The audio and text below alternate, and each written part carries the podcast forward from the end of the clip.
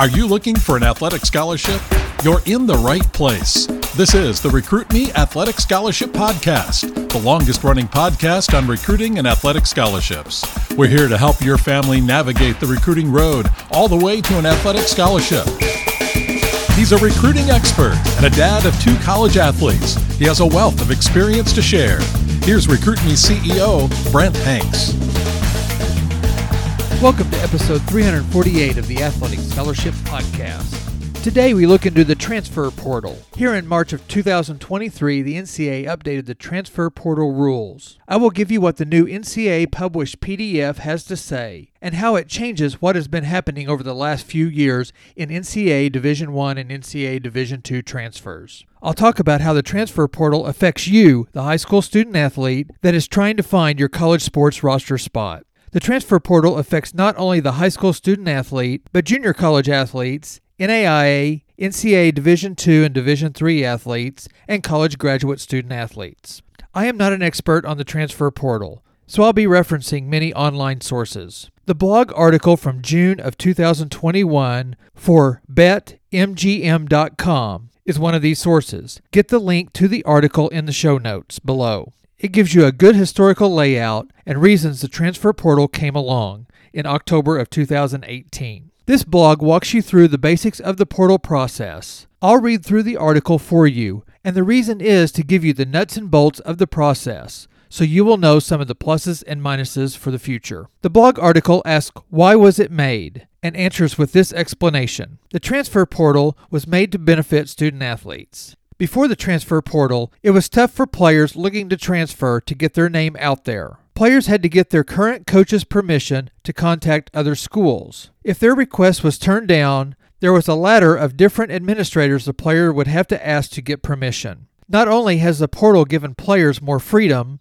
it has made the transfer process smoother. Previously, once players had permission to transfer, then they had to tell a compliance administrator which schools he or she was interested in. That administrator had to reach out to each school, and those schools would send back a transfer tracer, which was a form asking questions to gather information. The transfer portal eliminates that process and paperwork. Now there is a website with a big database of players for every sport at every NCAA level. The portal website is not public. Any NCAA student athlete can enter the transfer portal. Just because they enter the portal doesn't mean they have to leave their school. However, a team can pull that player's scholarship at the end of the school term in which they entered the portal. If the player decides to withdraw their name and stay with their current team, the school has the choice to take the player off their scholarship. That is the risk for players entering the portal, and it gives them a sense of accountability. The school is no longer obligated to honor the player's scholarship and can give it to a different player or incoming freshman. Players interested in transferring or exploring the possibility of transferring will ask the school compliance administrator to put their name in the portal. They do not need to ask or talk to their coach beforehand if they don't want to. The school administrator then has 48 hours to submit the information. Once a player is in the portal, any coach can contact that player. The database has information that is sortable, like sport, name, conference, division, and school. A player's email is provided, but not their phone number. Players also have a choice to add Do Not Contact on their profile. This is in a scenario where the player already has an idea of where they want to go, or if they have a small list of schools. The player can then contact the schools first. Players can add or remove their names from the portal at any time, while keeping in mind enrollment periods and eligibility guidelines. Now, in March of 2023, the NCAA released an updated view of the transfer portal. The link to this new NCAA PDF is in the show notes. The PDF is named NCAA Division 1 Undergrad Four Year Transfer Waiver Process. It says, in all sports, Four year undergraduate student athletes who decide to transfer to a new NCAA school can generally be eligible to compete for the new school provided they have not previously transferred and notify their current school by entering the NCAA transfer portal during the sport specific transfer window. On the actual PDF, there is a link, and it takes you to an amended transfer windows PDF for NCAA Division 1. Fall, winter, and spring sports are separated and an open and close date is listed for each sport. For example, NCAA Division I softball is an open date of Monday, May 15th, 2023, and the portal close date is Wednesday, June 21st, 2023. Also on the PDF is a general information link on who qualifies for a possible one-time transfer exemption. Again, I have a link here in the show notes. This link sends you to a four page NCAA Division I one time transfers frequently asked question page. The first question on the frequently asked question list for criteria to be eligible to be an immediate transfer eligibility.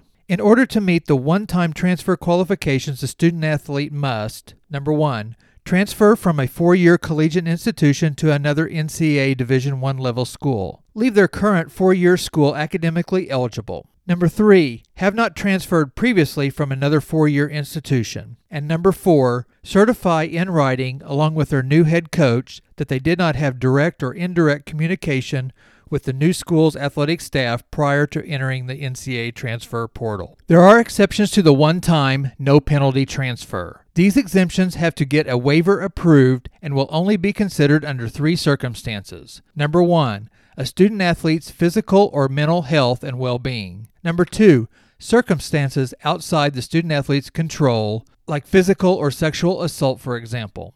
And number three, assertions involving diagnosed educational impact disabilities.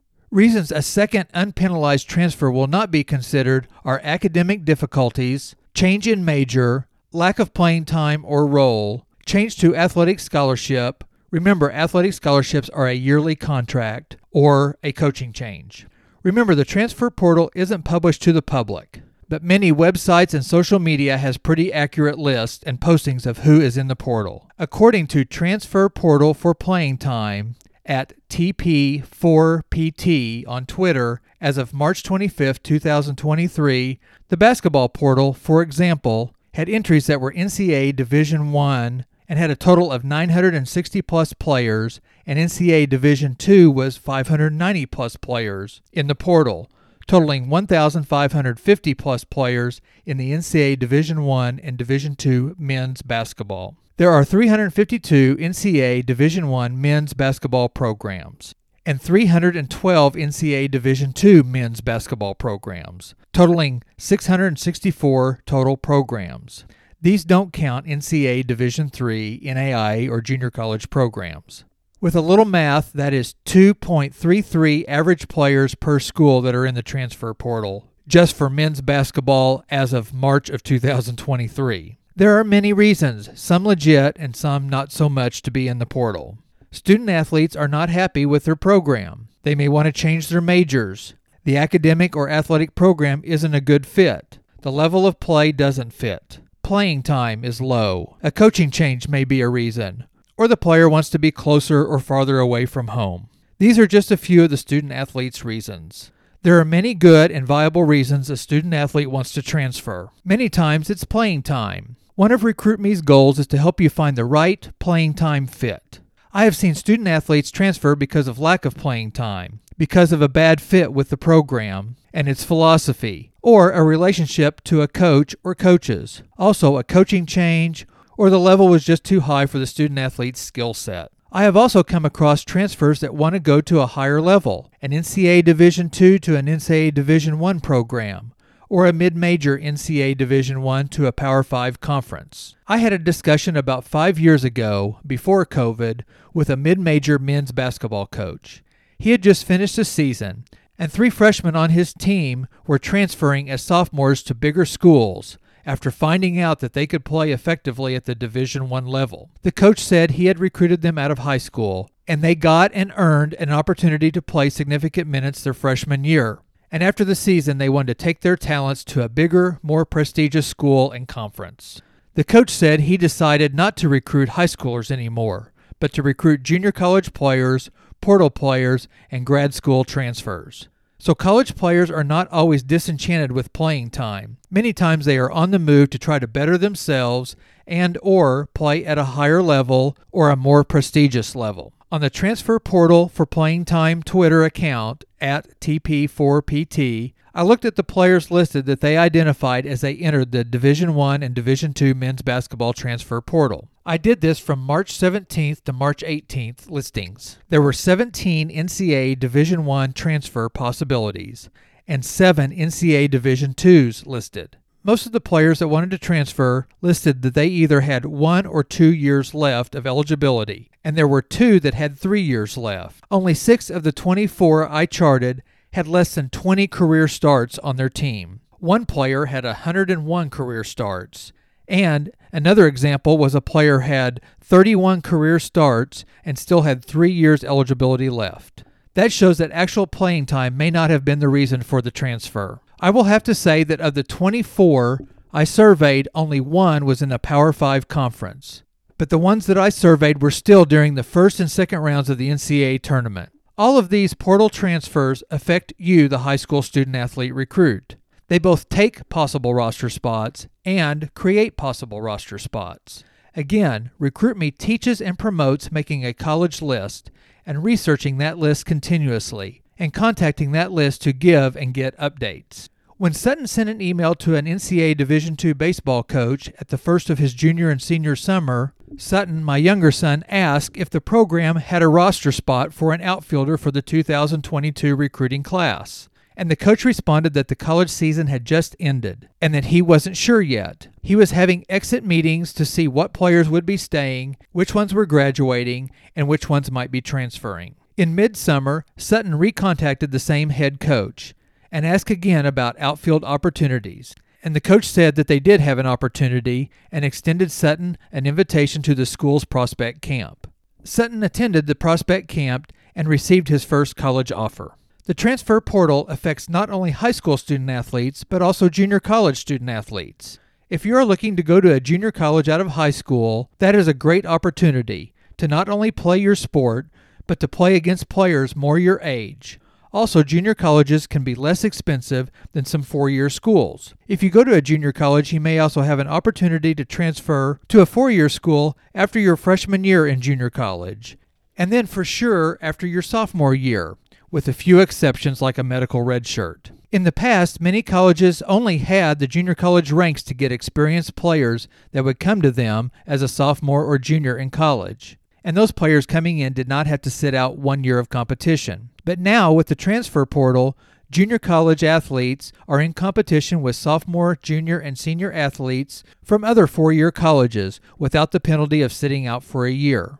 So, you can use the Recruit Me fundamentals of recruiting to get you recruited out of high school, to get you recruited out of a junior college, and to find a college if you want to possibly transfer from a four year school to another four year college by the transfer portal having effects on not only the high school student athlete, but junior college student athletes, it creates a logjam. The NCAA Division I levels are adjusting their rosters with both players leaving and players coming in from other four year school levels, and those players are not having to sit out a year of play. You see that many times a Division I coach can get an experienced player to fill a spot or a need for the next season and many of these new one or two year eligible players are juniors, seniors, or even grad students that have been in high level play experiences.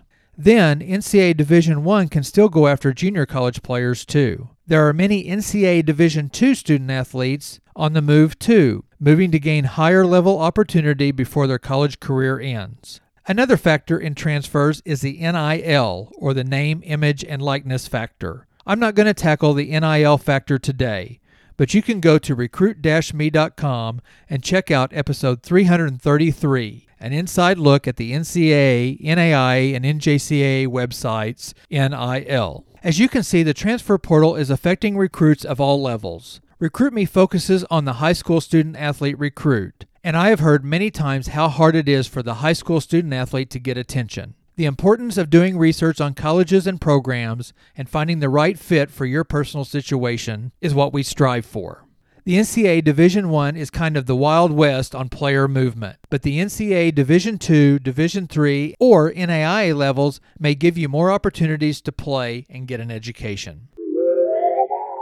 Go to recruit-me.com and start with the free recruiting power pack And also check out the Recruit Me 3.0 athletic scholarship system for only $39. You get a 200 plus page manual, workbook, and worksheets to walk you step by step through your recruiting journey. You not only get how to start and when to start your recruiting journey, but you get the seven steps to an athletic scholarship. Step 1 Select the right schools to contact. Step 2 Write a great email. Step 3 Create a one page player profile. Step 4 Build your recruiting questionnaire. Step 5 Track your communications. Step 6 Send one page updates. And step 7 Make your school choice wisely.